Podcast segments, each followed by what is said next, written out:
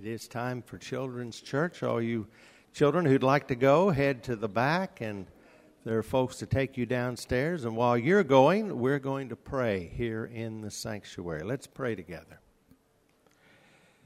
Our Father, we are grateful for your presence, and thank you, Lord, for how you speak to us through beautiful music. And thank you for those that you have led to write these songs and many others.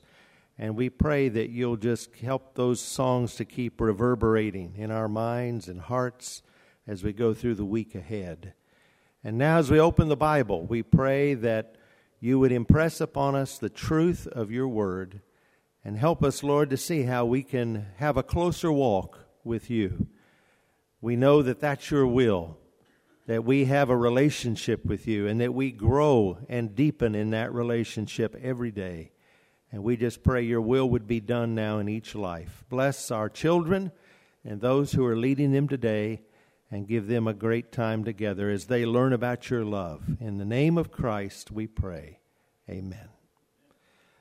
Let's take our Bibles and turn to James chapter 4 this morning. We're going to look at some familiar verses for a few moments, a great passage of Scripture and think about a closer walk with God. This is one of those passages that uh, is interpreted in a, in a number of different ways by different people. Some believe this is written to Christians, others believe it's written to unsaved people. And then there are many who believe it really speaks to both. I, I think it does speak to both the unsaved and to the saved. And that's really what the book of James, if, as you read it, is all about.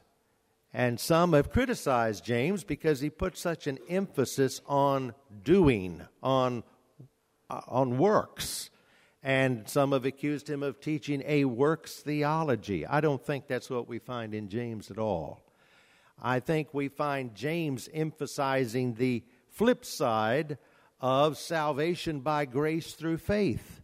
He's not contradicting it, but he's saying that once you have been saved by the grace of God, there will be evidence of that in your life. It's not that you're saved by your works, but even as Paul said in Ephesians 2 10, he said, For we are his workmanship created in Christ Jesus for good works.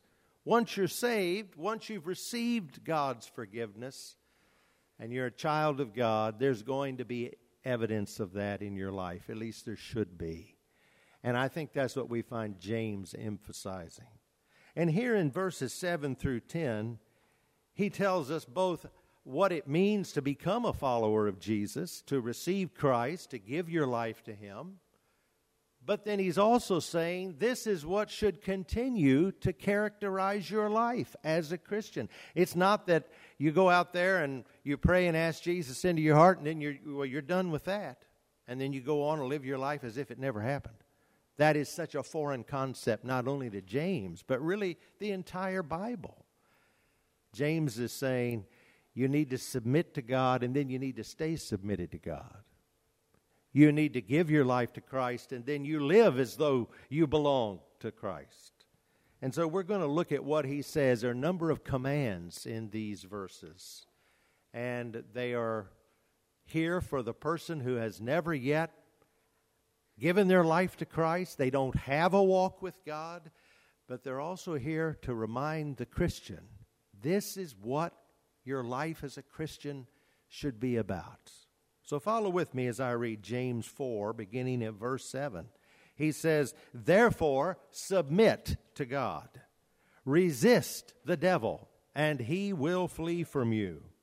Draw near to God, and he will draw near to you. Cleanse your hands, you sinners, and purify your hearts, you double minded. Lament and mourn and weep. Let your laughter be turned to mourning, and your joy to gloom. Humble yourselves in the sight of the Lord, and He will lift you up. There's a command and an invitation here. And I think it's because James knew he was writing to a church that had a motley crew. They were a mingled bunch. He knew there were some genuine believers in this church, many, but he also knew there were some people who were a part of that church body who were not genuine followers of Christ. And so he's speaking to all of the above here. He's speaking to those who were saved, but those who were not saved. He's done that throughout the book. If you go back to chapter 3, verse 15, he mentions people who love the world and he describes them as being God's enemies. Well, we know in that specific, uh, specific context, he's talking to non believers. You, you're not an enemy of God if you're, if you're a Christian, if you're a believer. Your, your whole nature has been changed as a follower of Christ. You're no longer at enmity with God, but instead you've been brought together with Him. So James knew that in this church body, he had a lot of different kinds of people, and he's trying to address them all. Chapter 4, verse 5, he mentions people who are still proud and still self sufficient. And that's why he says you have to be doers of the word and not hearers only. There has to be evidence, and there will be evidence in your life if Christ is in control. And so when we come to these verses, he gives an invitation. He gives an invitation to those who have not yet followed Christ, and he invites the believer to be consistent and keep on with the commitment that they made. Look at verse 7. Therefore, he says, submit to God. A closer walk with God begins with saving faith. You can't have a walk with God at all, or certainly not a close walk with God, if you're not a Christian. That's not possible. Because the Bible lays out very clearly until you have received Christ into your life and allowed Him to forgive you of your sin and make you a child of God, you are at enmity with God. You are at war with God. By our sin, we have told God no, and that we're going to do, uh, do it our way. And until you say, God, I know I have failed, please forgive me. On the basis of what Jesus did for me, I ask you to come into my life and make me your own child. When you, when you do that, when any person calls on the name of the Lord, they will be saved. You will be saved. But that has to happen. And until that happens, until you've submitted yourself to God, there is not going to be any kind of a walk with God or a relationship with God. And the word he uses here, submit yourself to God. Submit to God. He uses a word that means change your allegiance. It means that you make a deliberate decision that you are going to place your life under the authority and under the control of the Lord Jesus Christ. And that's what it means to be saved. That you say to God, I am humbling myself before you, I'm confessing my sin and my need of you. Please, Jesus, forgive me. Come into my life. I give my life to you. You submit yourself to God. And the way that God has said we must submit to Him is to give our lives to Jesus Christ, the Lord and Savior, who came and died for you and me. This also means, at the same time, the second thing he says resist the devil and he will flee from you. How do you resist the devil? You choose Jesus, you submit to him. You don't focus on the devil, you focus on Jesus. By giving your life to Jesus Christ, and then as a Christian, by submitting yourself to Him day by day, you do resist the devil. It's the only way to resist the devil. You can't fight the devil in your own strength. His temptation, his attempts to try to get you off the track and, and uh, in the ditch and down the wrong road. You can't do that in your own wisdom. But if you're submitting yourself to Jesus, if you've given your life to Christ, and then you are day by day walking with Him, you are resisting the devil. Because Jesus is victorious over the adversary. When He went to the cross, Bearing our sins, he destroyed the power of sin and death and hell. In his death and in his resurrection, he once and for all is victorious over the ad. He's a defeated enemy, the devil is. He's real. But notice that you don't capitalize the H when you talk about the devil. He's not equivalent to Jesus Christ. It isn't that we have an all powerful God on this side and an all powerful devil over here, and they're fighting it out to try to see who's going to win. No, Christ is already won, He is victorious.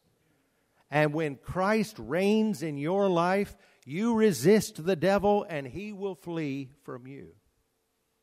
Some read this to say that as Christians, you know, we, we have to focus on the devil and resist the devil in that sense. No, by submitting to God, you are resisting the devil in the most pure sense. And if you, whenever you are tempted, you focus on the Word of God and what He has told us, just as Jesus did when He was tempted in the wilderness by, the, by that same devil. What did He do? He quoted the Scripture. You resist the devil through the power of the Word of God and through the person of Jesus Christ as you submit yourself to Him. That's why it's so important that you fill your mind and your heart with God's Word and in your relationship to Christ that you are talking to Him and walking with Him day by day, because then you will resist the devil and he will flee from you. Because he that is in you, the scripture says, is greater than he that is in the world. And so it begins with this saving faith that you put in Jesus Christ, and then as a Christian, on the basis of that relationship you have with Christ, you resist the evil one because you have said, My loyalty is to Jesus and to Him alone. My loyalty is not to Satan and his ways anymore.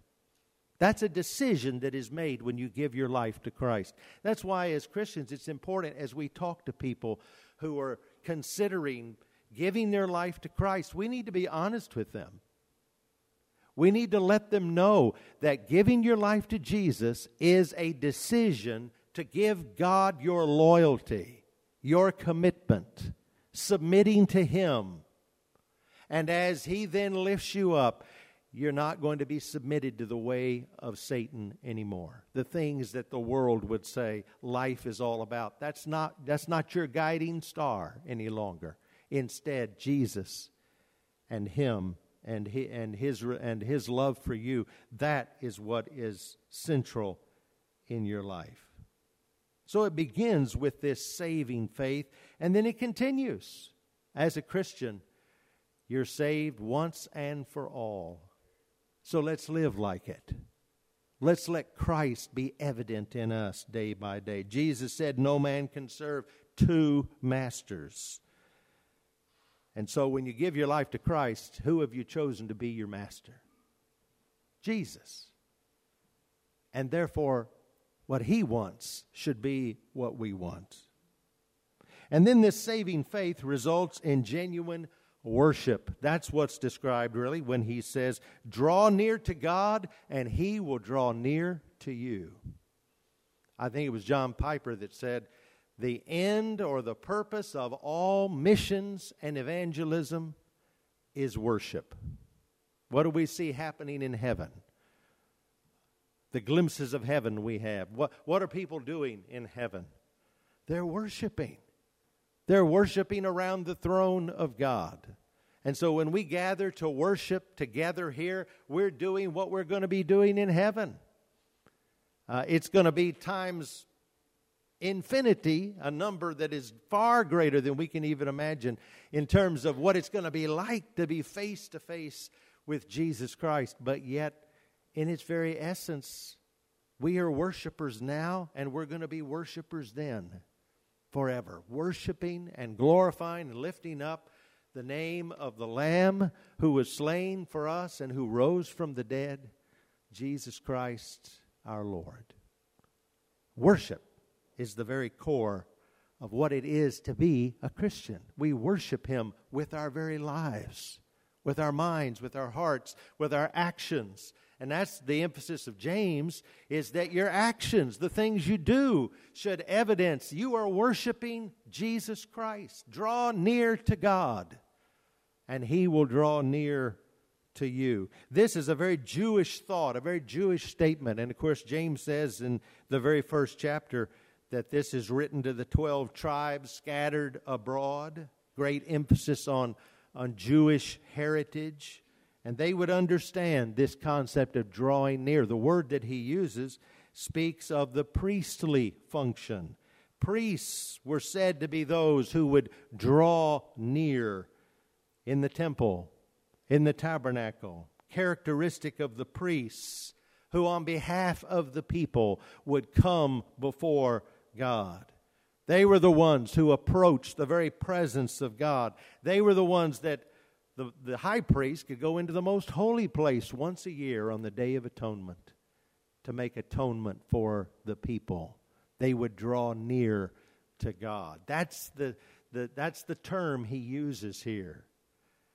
But the amazing thing is, because Christ died for us and rose from the dead, he is now our great high priest who is interceding for us with the Father and we can draw near to Him directly. We don't have to have a priest to do it for us. We can draw near to God ourselves when we come to Him in humility and submission and ask Him to take control of our lives, when we lay our lives before Him. He is the one that we can come to. In fact, it says in Hebrews 4 Therefore, come boldly. Let us now come boldly to the throne of grace, that we may obtain mercy and find grace to help in time of need. We can do that because Christ Jesus has opened the way. We were set apart from God by the great chasm of our sin. It was like a great gulf between us and God. But Jesus has bridged that gap and now we can come directly into the presence of God. That's what it means as a Christian. We can draw near to Him, and He draws near to us. And so, this saving faith we have results in ongoing, close relationship and worship with God. And He tells us to do it. If you go on and read, Cleanse your hands, you sinners, and purify your hearts, you double minded. The hands, the instruments of action. So, in your actions and in the inner parts, in your mind, your heart, your thought life, you ask Him to forgive you, and He will. You cleanse yourself. Before the priest could go before God, they would have to ceremonially wash their hands. Well, now we wash ourselves because of the blood of Jesus Christ. We are cleansed from all unrighteousness when we ask Him to forgive us. When we come directly to Him, He cleanses us. Our mind, our heart, our actions are forgiven. That's what we need to do as Christians on an ongoing basis. Not so we will be saved, but because we are saved. We want Him to be glorified in our lives. And if a person is not a Christian, the act of confessing that reality to God Lord, I know I'm a sinner. I need your help. Please forgive me. In other words, cleanse me, wash me with your blood, make me holy in your sight. And when you're willing to do that, the Lord Jesus draws near to you. He forgives you and He makes you His own person. And then we need to have the same mind that God has about sin. As Christians, when we repent of our sin, it means we turn around, we go in a new direction. It means we are agreeing with God about our sin. Sin, you know, is a direct affront to God. Every sin we commit, we commit against Him. That's who we've sinned against. You know, David, in his great confession after he had sinned with Bathsheba and he had caused the death of Bathsheba's husband, Uriah, what did David say about his sin? He said to God, Against you and you only have I sinned. Yes, he had, he had caused harm in the lives of those people, but David recognized that all sin ultimately is directly against God Himself. And that's why only God can forgive us. And the way He forgives us is through Jesus and what He's done in the gift of His blood, the pouring out of His life, and in the resurrection. He will forgive us because He has paid once and for all for our sin. Lament and mourn and weep. Let your laughter be turned to mourning and your joy to gloom. Now, you might read that and think, wow, that's not a very uplifting scripture. Oh, what he is saying, he's not saying go through life as a Christian, you know, just beating yourself up all the time, joyless, uh, downtrodden, uh, frowning all that. That's not what he's saying. But he's saying, in your mind and heart, you need to look at your sin the way God does. You need to be broken over your sin against God. I need to be broken in the presence of a holy God to understand who I am and who He is. And every time we come before God, though we are filled with joy at the fact we are forgiven, we should never lose sight of the fact that we are sinful creatures in the presence of a perfectly holy God. He is different from us. And that will, that will change what we do and how we relate to God. He's not there for us to order Him around and to tell Him what we expect of Him. He's not there to be the object of our anger and our disappointment. Now, we may feel that, but that doesn't mean it's right. And it's certainly not right as a Christian for us to go to seed in that place. And just to, because we have gone through great suffering or difficulty in life, that somehow we can come against God and we can accuse Him and we can tell Him, You missed it, God. You failed.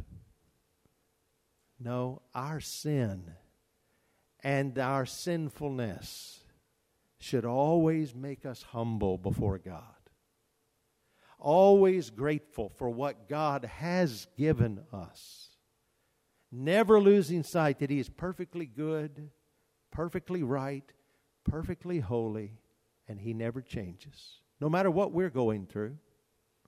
And His comfort and strength is there to help us in our time of need. But we are not in a position to order God around. We can try, and He's big enough to take whatever you say to Him.